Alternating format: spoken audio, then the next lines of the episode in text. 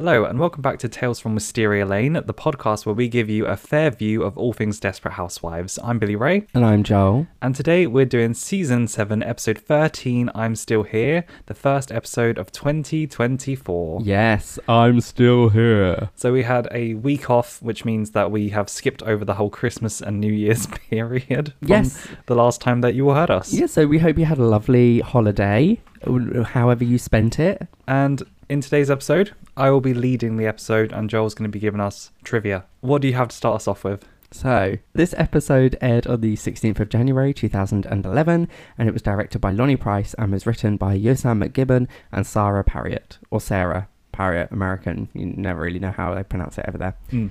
So, the title of this episode comes from the song in the Stephen Sondheim musical, Follies. So, there was some IMDb trivia. Uh, there was a couple actually, but one of them was really long, so I just did this one, which is six out of ten, and by Y K R Zeslow eighteen. When you say trivia, do you mean a review? Review, sorry, not trivia. Okay. Thank you, yes, review. And this was back in January of two thousand eleven, so this was quite quickly after the episode aired, and they've titled it, Okay, It's Getting a Little Weird. Right. Uh, and so they've put, I used to love the Housewives, and Brie used to be my favourite character. I mean, Marcia Cross is the epitome of class and good taste, but let's face it, the relationship with Brian Austin Green turns her into a mother more than a girlfriend.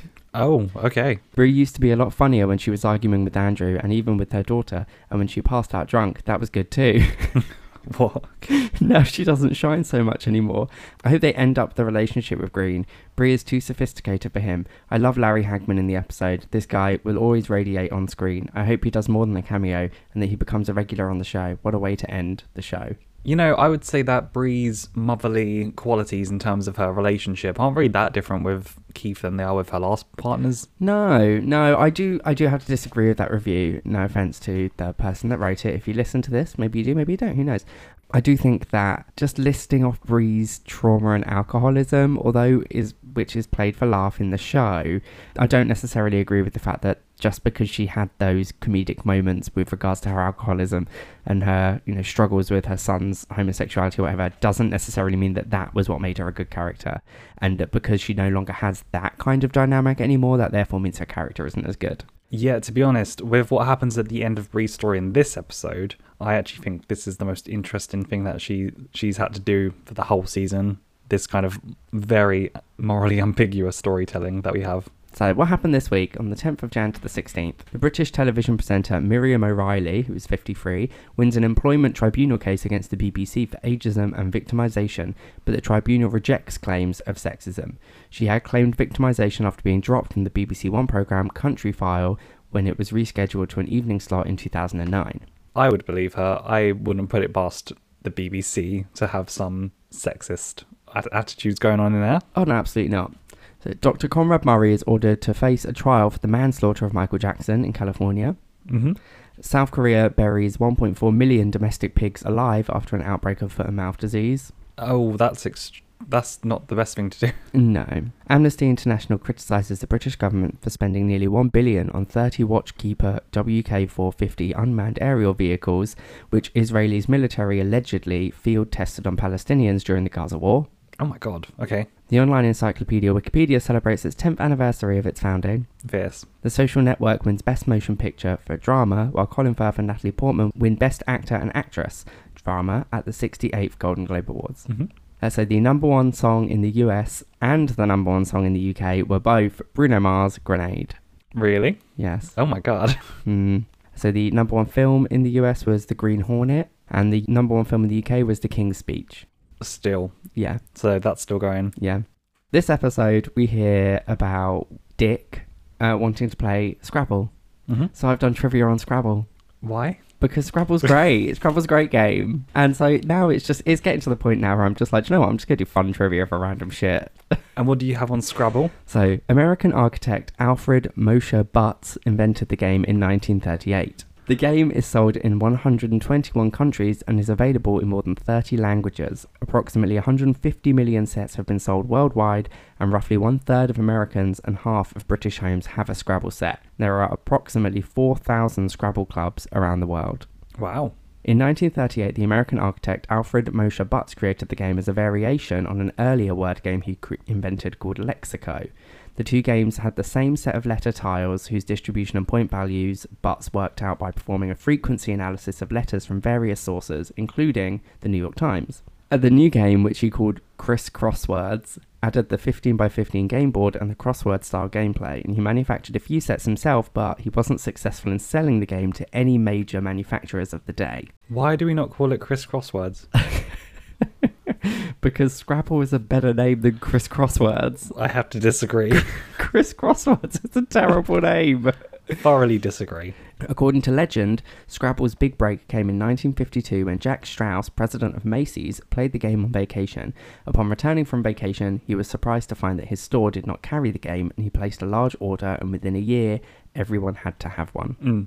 Downsides of the sofas: underneath carpets, eaten by children and pets alike, there are estimated somewhere in the world over a million missing Scrabble tiles, and each hour at least thirty thousand Scrabble games are started. That's uh, that's an interesting piece of trivia. Yeah, that's all of my trivia. So previously, Keith moved in with Bree. Susan got put on dialysis for the foreseeable future as she awaits a kidney donor. Gabby continued to grieve the loss of Grace and found comfort in a doll. Doll? Oh shit, here we go again. Bree invited Beth to join the ladies, and she discovered a gun under her pillow, leading to some flying suspicions and accusations, but it hasn't actually led anywhere, anywhere yet. Zach Young returned to the lane in disguise, and Paul discovered that Felicia is his mother-in-law. Yes. That was a wild set of previouslys. It really was. Now, let's start this episode with Susan. I've tried to do this in an order where it's not too much devastation all at once. Mm. So, Susan is getting her blood cleaned, which can take a few hours, so she tries to make conversation with the only other person in the room, a guy named Dick. Mm. He says he's been coming here for years, for four years, and then tells her that he doesn't want to talk to her and he wants to be left alone. Susan seems a bit shocked by this, and then she says, "Sometimes people tell me you don't seem like a Susan, but you," referring to his name being fitting. Yeah, he seems like a dick. Yeah, he does. He, he's a bit of a dick. In Dick's defense, Susan is very annoying, and you can usually tell right from the outset, so just sitting in a room with her for four hours has probably made him go insane. Well, just the thought of sitting in a room with her for four hours. Yeah, she's only just walked in, and he's like, oh, boy. Yeah. Oh, God. Oh, man. The next day, probably, Susan gets her dialysis again and speaks with a younger guy on the way out who thanks her for studying history with him for his exam, which he passed. So we can see that some people are nice to each other in this room, at least. Yeah. You know, they're making, they're trying to make the most of it. I don't know how I'd feel about sitting in a chair straight after someone else has sat in it for four hours, though.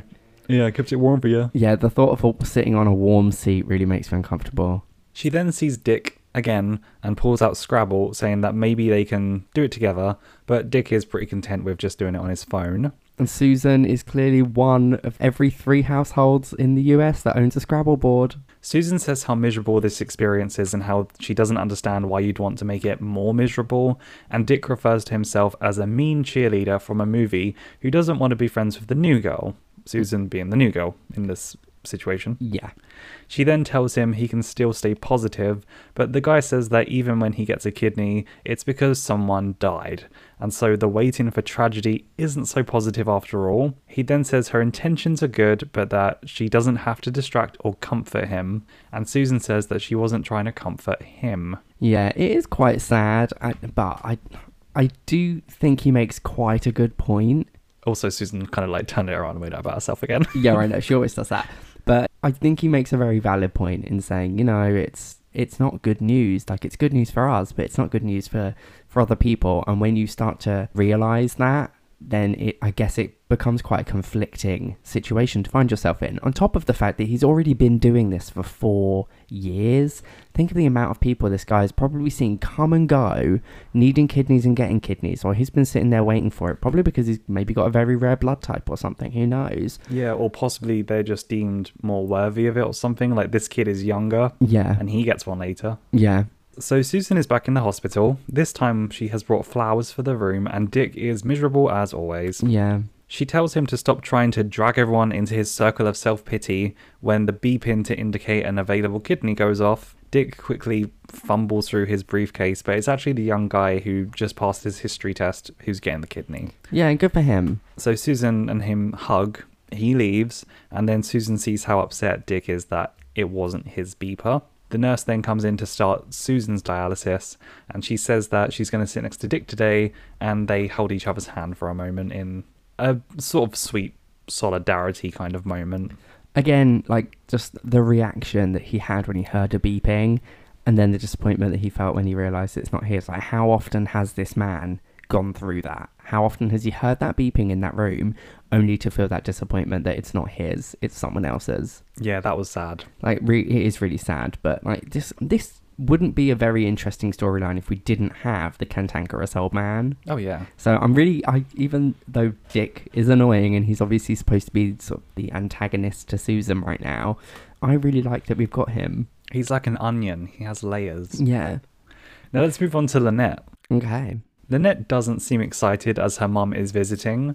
Twin One then wheels her into the house as she's broke her foot. Twin and... One? This isn't Cat in the Hat. What's his name?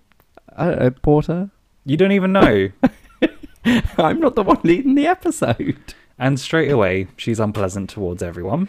Yeah. She asks what's new, so Lynette starts to talk about her new business with Renee until she's pretty much immediately cut off by her mum telling her that she's actually getting married on Saturday.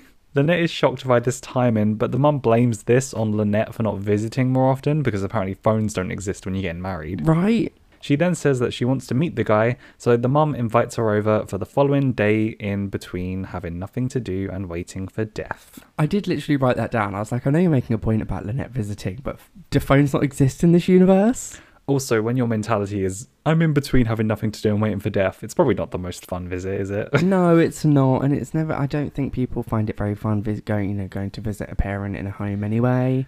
So the next day, Lynette meets her mum's new fiancé at the retirement home, Frank, who jokingly tells her to call him Dad. And for a second, I literally stopped breathing. Yeah, I was, I was like, oh, oh my God, call me Dad. No, no. Well, like, if my mum got with the dude like that, I'd be wheeling her out of that home and finding her another home, which is just women. Yeah. So Lynette is about to make conversation when Frank starts being rude to a member of staff, and we have a clip. Call me Dad. Wouldn't it be awful if I was that guy? Oh. Oh. So, Frank, um, I've just been dying to meet you and... Just a sec. Hey, muchacho. We've been waiting ten minutes for our menu. What do I got to do to get you to hurry it over? Build a fence? Hey, it's a menu, not a high school diploma. I'm sure you can find one somewhere. Oh, yeah, well, you were saying something... Yeah, he's not rude, he's racist. He's racist, he's rude, he's a, he's very obnoxious. It's it's a wild mix of awfulness. Yeah, he's that guy. He's that guy where he's like, I'm old and I can say whatever the hell I want. Oh, I can't wait to get to that age. Yeah, I know, me too. Lynette seems pretty shocked by this. She asks what made him decide to propose to her mum, and he says, I love her, what do you think? She then asks about previous marriages, and he says two died and two left him.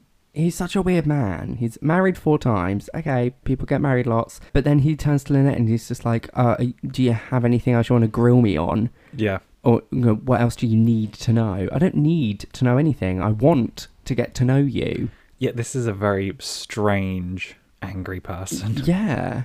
Later, food has arrived and Frank is pissed off because there's no mayo with his food. No, there is mayo. Oh, there is mayo. He doesn't want mayo. He said it ten times. Mm. He lifts up his burger bun and he's like, oh. Mum manages to get rid of him and asks Lynette what she thinks of him. And she asks how she can marry such a jerk. She says, you cannot seriously love him. And then Stella admits that she doesn't. And she's only doing this to get put in the will because he's rich. And do you know what? Lynette, keep your mouth shut. Let her do this. Let your mum marry this rich asshole. Lynette's pretty shocked by this, but Stella says that she's tried marriage for love three times and none of them worked out before admitting that she broke her foot having sex with him. He's an asshole. Marry him and take his money. He will die. He will die. Old people die. I'm sorry to have to say this, you know, and to bring the tone down a bit, but old people die, okay? And then, Lynette, eventually your mum will die, which uh, means that you will get the money. And then if you feel that badly about it, spend his riches making reparations for the people that he's been an asshole to. Yeah, which is pretty much what Tom says, except for the reparations thing. Yeah, but also it is worth mentioning that he calls Lynette Lorraine when he leaves the table, and so he goes, "See you, Lorraine," or something. Uh, what the fuck? Yeah, it's uh the person that just can't get your name right. Yeah, it's so rude. So Lynette and Tom are at the wedding getting ready, and Lynette has reservations about the whole thing still. Tom, however, tells her that maybe this is a good thing, as the mum, him and the mum are going to die someday, so maybe they'll get all the money. She seems shocked by his joke, but he says in all seriousness that she should try and be happy for her mother. Lynette then wheels her mum down the aisle smiling, but when she sees Frank snapping his fingers and pointing at his watch, she wheels her into another room. She's had enough. And I'm just, if he was a nice person, if this Frank dude was really nice and he was being manipulated by Stella, then I get it. I would get stepping in. But he's a douchebag, so really, I kind of don't see why they can't just be with each other. Lynette's even said previously her mum's not the nicest person, so just let them be together. Yeah, she's not much better, really, is she? No. So Stella asks what's happening, and Lynette opens up about everything that she's feeling right now, saying that Frank is awful. She then tells Lynette that she doesn't have much going for her, as the kids never see her. Lynette has her own family, so she kind of feels like she needs Frank, and she knows that Frank needs her. Lynette then asks why she never told her this, and she says that it isn't easy being lonely and admitting to being lonely, and then they get ready to go back outside. Frank quickly asks what the holdup is, and she just straight up tells him, "Lynette doesn't think you're good enough for me."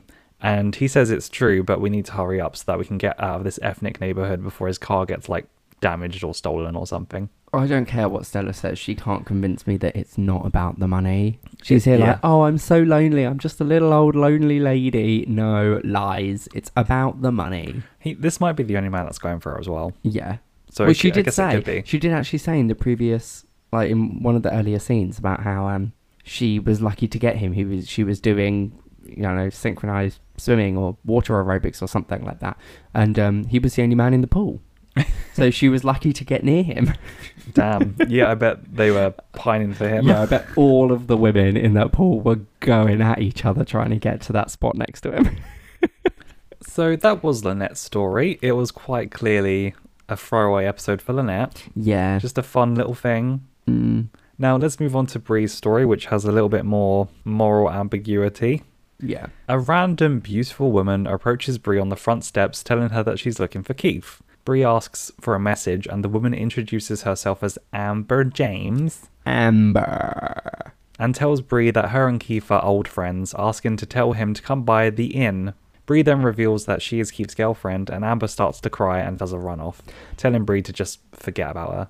Yeah, before, when Bree's trying to find out information about why this woman wants to talk to Keith and why she wants Keith to go to her hotel or whatever, and then Amber's like, "God, you're kind of a nosy landlady, aren't you?" Yeah.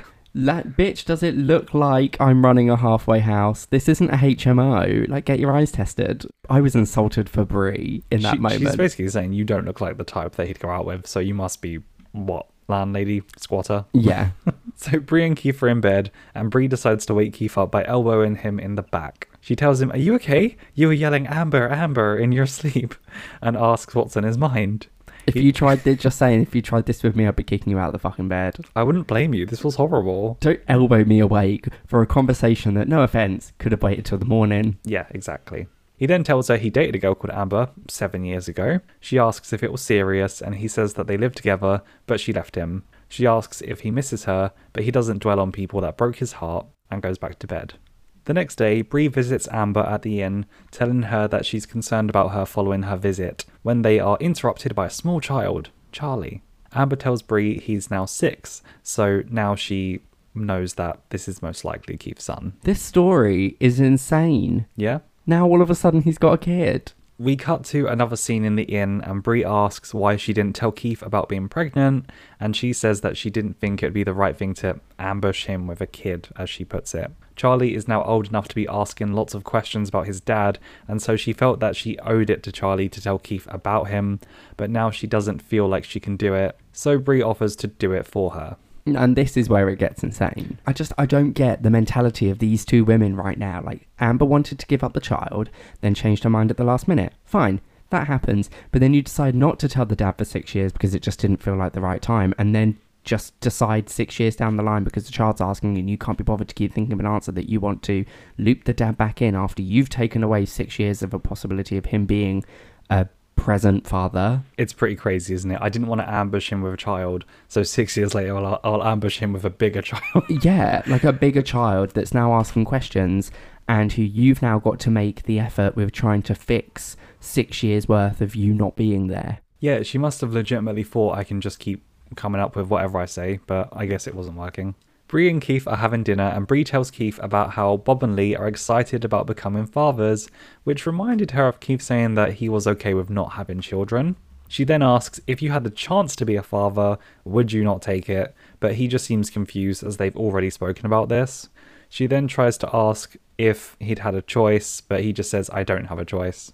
So it's not going well, Bree. Your subtleness is not working here. No, because she's asking stupid questions. Like, someone's desire for a child doesn't just go away overnight. Yeah. Like, it's not like, oh, I know you've said that you're happy with us not having a child, but do you still want a child? Yes, Bree, I still would like a child. But, you know, I would, I'm happy in this relationship more, so I've picked this relationship. For now. But, girl, you offered to tell him, so just tell him. Like, but she is definitely thinking right now, this relationship could end. Oh, like, yeah. Like, like, really soon. Oh, absolutely. And it's only going to end if she now lies. Yeah. So we then cut to Bree going to the inn and telling Amber that Keith doesn't want to see Charlie. Amber is clearly upset and Bree gives a check saying that her and Keith feel that they just need to do something, which she is reluctant to accept at first, but she does, and then Bree leaves. Isn't she supposed to be, like, Christian or Catholic or whatever? Like, I hey, Bree. Yeah, like, I can't remember what her religion is supposed to be. Not Catholic, definitely not Catholic. Some sort of Christianity or some sort of flavour of it. Yeah, but, like, it's some religion that does not condone lying. Oh, and yeah. This is not a little white lie. Like, you pretend that you like your friend's hairstyle or when your mum makes a dinner and you claim it's delicious. Like, it's not that kind of lie. I've never done that if I didn't find it delicious. Yeah, because you're incapable of lying. I was joking. In any serious setting. You just have to say it, regardless of how how it may appear to the other person. This other person could be like, what do you, I really like this jumper. I spent like seventy quid in it. It's really nice. It really makes me feel very good about myself. And you go, it's trash. Can we stick to the facts that pertain to the case? um, yeah, she she can be quite morally questionable sometimes, Albury. She's, sometimes. She's very up for these Christian values, but then, my God, she does some terrible things. Yeah. The next morning, Bree is cutting her roses and Keith asks why she's doing it so violently, as it looks less like pruning and more like murder, rose slaughtering. Literally, literal murder. And she tells him sometimes you have to be brutal if you want something beautiful to keep growing. She's and like, Keith, bring me the axe. It's about the relationship, right? Of course it's it is. It's not about the roses. Of course it is, yeah. Sometimes you have to be brutal to let something beautiful grow. And like, sure, Bree, you tell yourself that, girl. You tell yourself whatever you need to to tell yourself right now in the moment. I don't think she realizes that this is not a flower that's going that that's going to grow beautifully. This is going to wither. Yeah. But I love when they do these. I know. Bad things. It's it makes it makes inter- good, it's interesting T V. It makes good T V. Bree, this is ugly, and you should work on that. Now let's break up the episode a little bit in the middle here and have a little breather and talk about a nice, short, sweet little story, which is Renee. Renee sees a woman leaving Bob and Lee's house and she's instantly angry. Honest to God, forgot the storyline was even in this episode. You said Renee and I was like... It has three what? scenes, yeah. But they're so short that they're not really scenes. No, but it's still a cute story, so yeah. She approaches and when Lee answers the door, she angrily asks what Lee was doing talking to an inferior interior designer. Ooh. Like Barbara Fairchild. Or should I say inferior designer. Yeah. She acts annoyed at them for hiring an interior designer like her rather than Renee, and Lee says it's because Renee doesn't come across as maternal. She then says that she'll do it faster and twenty percent cheaper, so him and Bob both agree. Like the cheek, the nerve, the audacity, the gall and the gumption right. Of knowing that your neighbour and friend has started an interior design company and you deliberately not choose them. In all fairness, what Lee said wasn't incorrect. Also, Lynette is in the business, and after the way that she behaved with Lee a few episodes ago, I kind of don't blame him for wanting to shy away from her. Yeah, it would make sense if they had brought Susan into the business mm. after the last time they were hired to do a child's room, because, you know, that didn't really go that well either. No, it didn't. Oh, no, it didn't. A couple days later, Renee takes the boys into the newly decorated room to show them her work, and Lee isn't exactly positive, asking if she kept the receipts. However, when they actually do see the room, they love it. Lee asks how she put it together so quickly, and Renee says that she used to imagine having kids and the room that she would decorate for her own daughter if she had one, down to the last detail. They then tell her it's never too late, and then she does a walkout before they can see her cry, but I think they already noticed. Yeah, she kind of like made some cock and bull story about the trim not being the colour that they'd picked, and so she needed to go call the painter or something, but...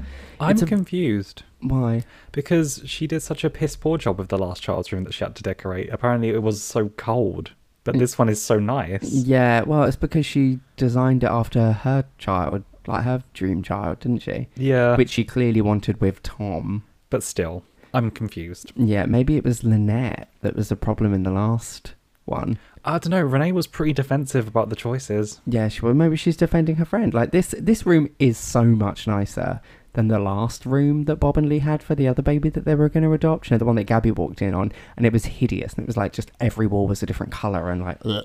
So Bob and Lee have just picked up their new daughter, Jenny, from the airport, and the first person they take her to meet is Renee. Yeah, they do call her Jenny, don't they? Mm-hmm. Thought her name was Liza. Thank fuck that didn't happen. So Bob and Jenny then leave, and Lee asks if Jenny can talk to Renee when she needs to talk about girl stuff. Jenny. Which Renee agrees to.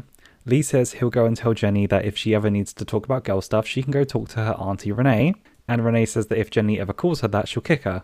She can always go to her old auntie Renee, and if she calls me old auntie, I will kick her. He then leaves, and Renee is clearly very touched by this whole thing. I think it's really sweet that they've picked Renee almost like a godmother. Yeah. Um, God knows how that'll go in the long run. I think it would be really good for Renee, and yeah. I think it would be good for Jenny as well. Yeah. So that was a nice little story to break up the episode. It's a little palate cleanser of a story, yes. Yes, so now that we've had that, let's go back to all of the tragedy that could possibly happen. Carlos approaches Gabby angrily about a credit card bill from a doll factory. He asks why she's spending money on fancy dolls when their kids destroy everything that they touch, and she lies and says it's a doll for Bob and Lee. He's still annoyed because the the bill was eight hundred dollars, and Gabby tells him to pace himself so that he's ready for the platinum card bill. Yeah, and I respect that she goes right to the sex when Carlos gets mad. Yeah. Oh. She's like, oh, should I say, I meant sex. Do you want some sex? And that didn't work. No, and I, it's something I could never do. I don't have that thought process. Carlos just doesn't fall for it. No, and like, Gabby can't do anything right with Carlos. What do you mean? He makes her sad. She gets sad. He moans. Mm-hmm.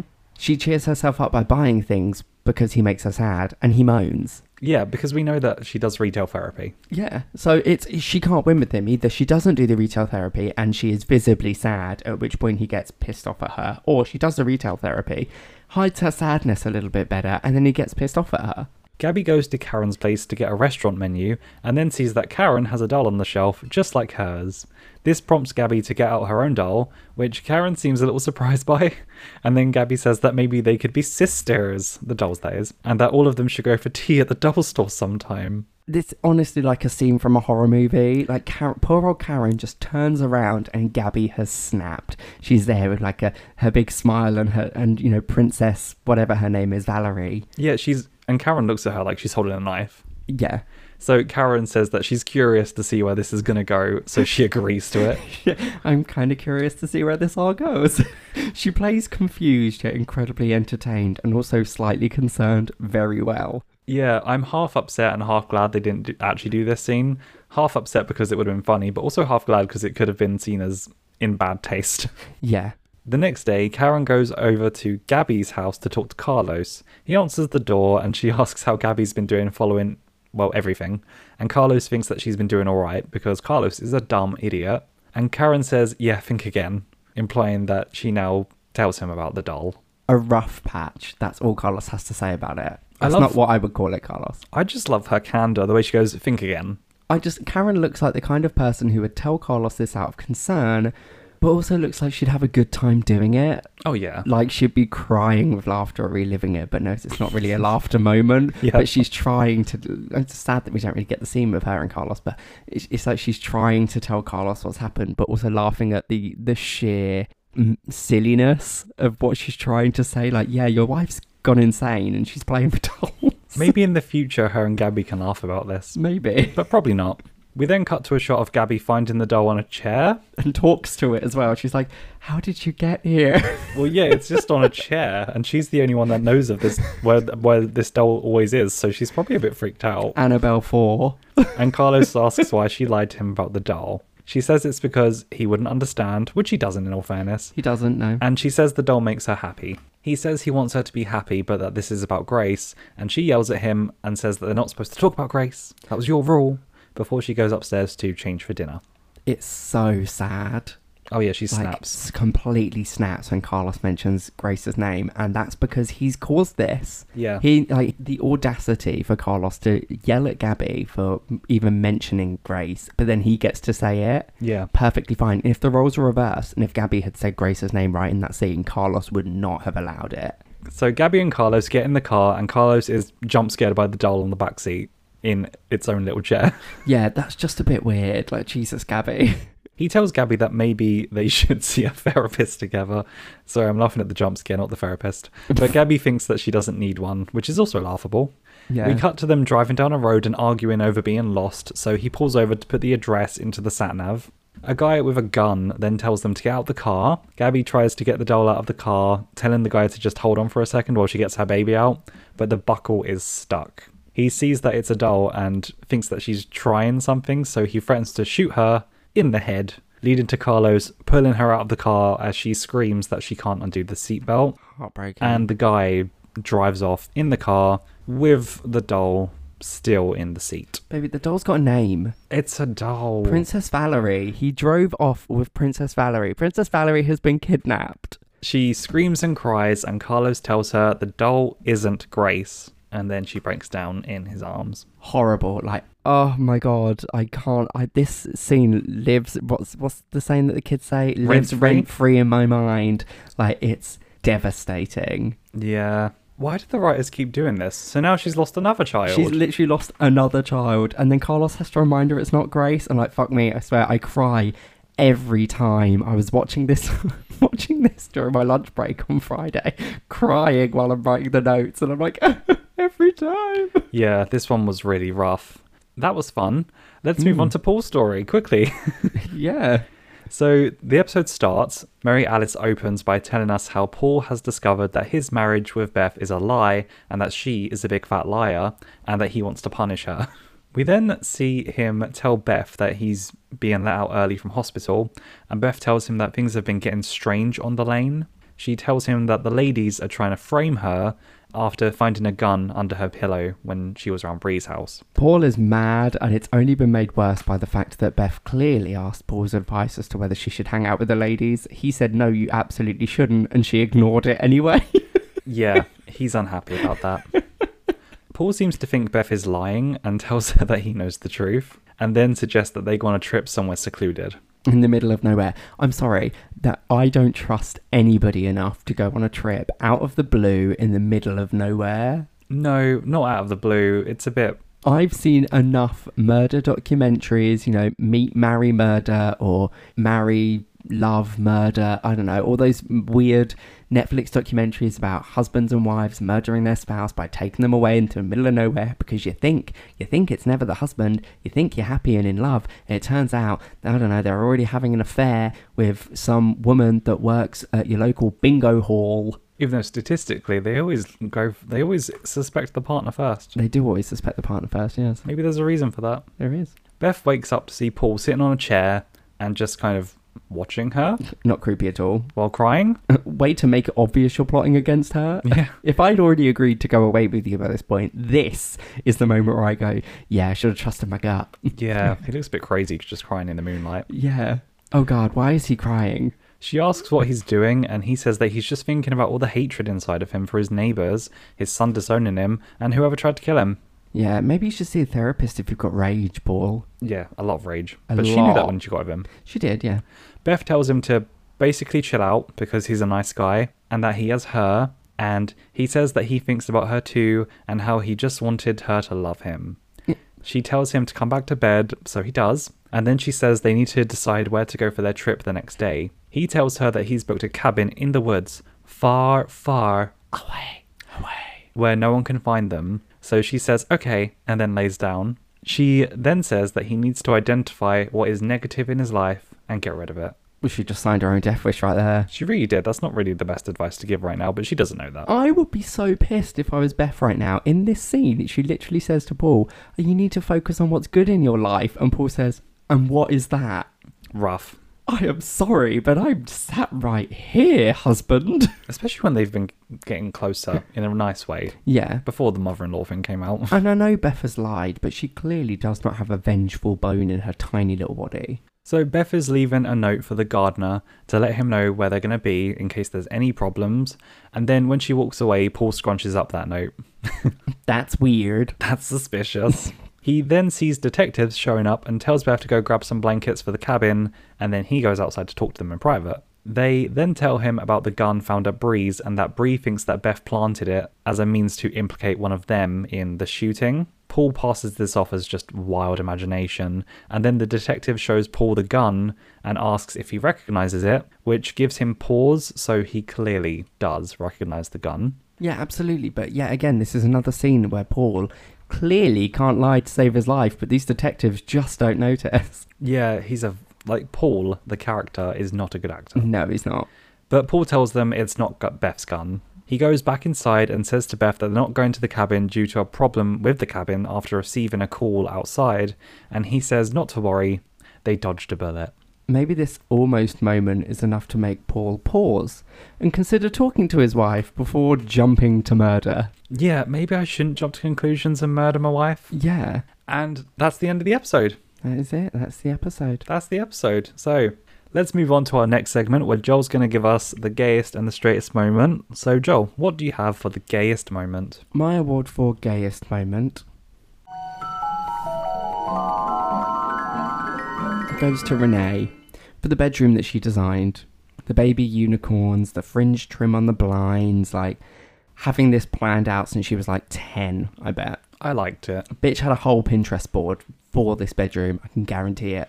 And what do you have for straightest moment? My award for straightest moment. It goes to Frank for crying when he sees Mayo. Like, think of how mental he'd have been if he knew, or if he found out that it was like light Mayo or something. Yeah.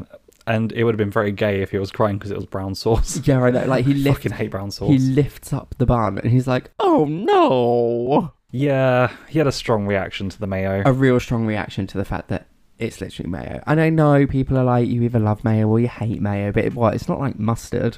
And now we move on to B's awards for best and worst parent. So who do you have for the best? So my award for... best parent of the episode. You're going to love this. I give it to Gabby for trying to set up a play date for her daughter doll.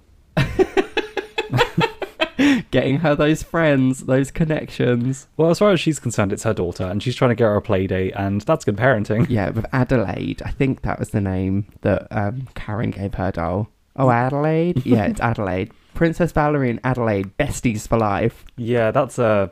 that sounds like a Christmas movie. Does that mean worst parent goes to Carlos for allowing Princess Valerie to get kidnapped? Who can... well, let's find out. My award for... worst parent of the episode goes to Gabby for losing her daughter, as well as hundreds of others by this point.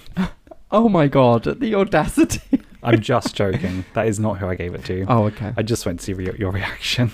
I gave it to Bree for lying to Keith about Amber and Charlie.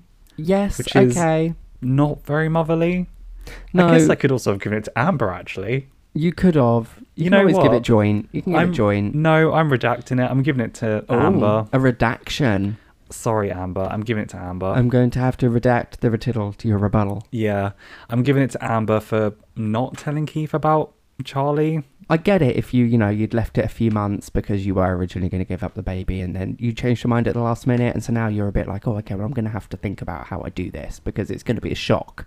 But six years? Yeah. Six years. I just, I don't, I don't understand it. I could never, I don't think I could ever put myself into the mindset of Amber enough to fully ever understand her thought process in that decision. I just don't. No. Um, well, we're very lucky in that way. We are. We are very lucky in that way. Yes. There's probably a lot of legitimate reasons that she didn't do it, but yeah. it's, it's crazy. Mm.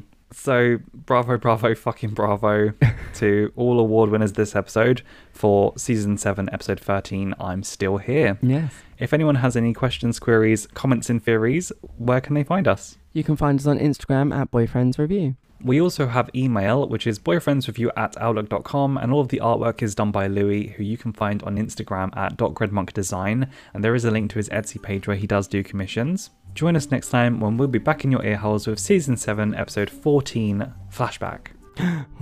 See you then, guys. Bye. Bye.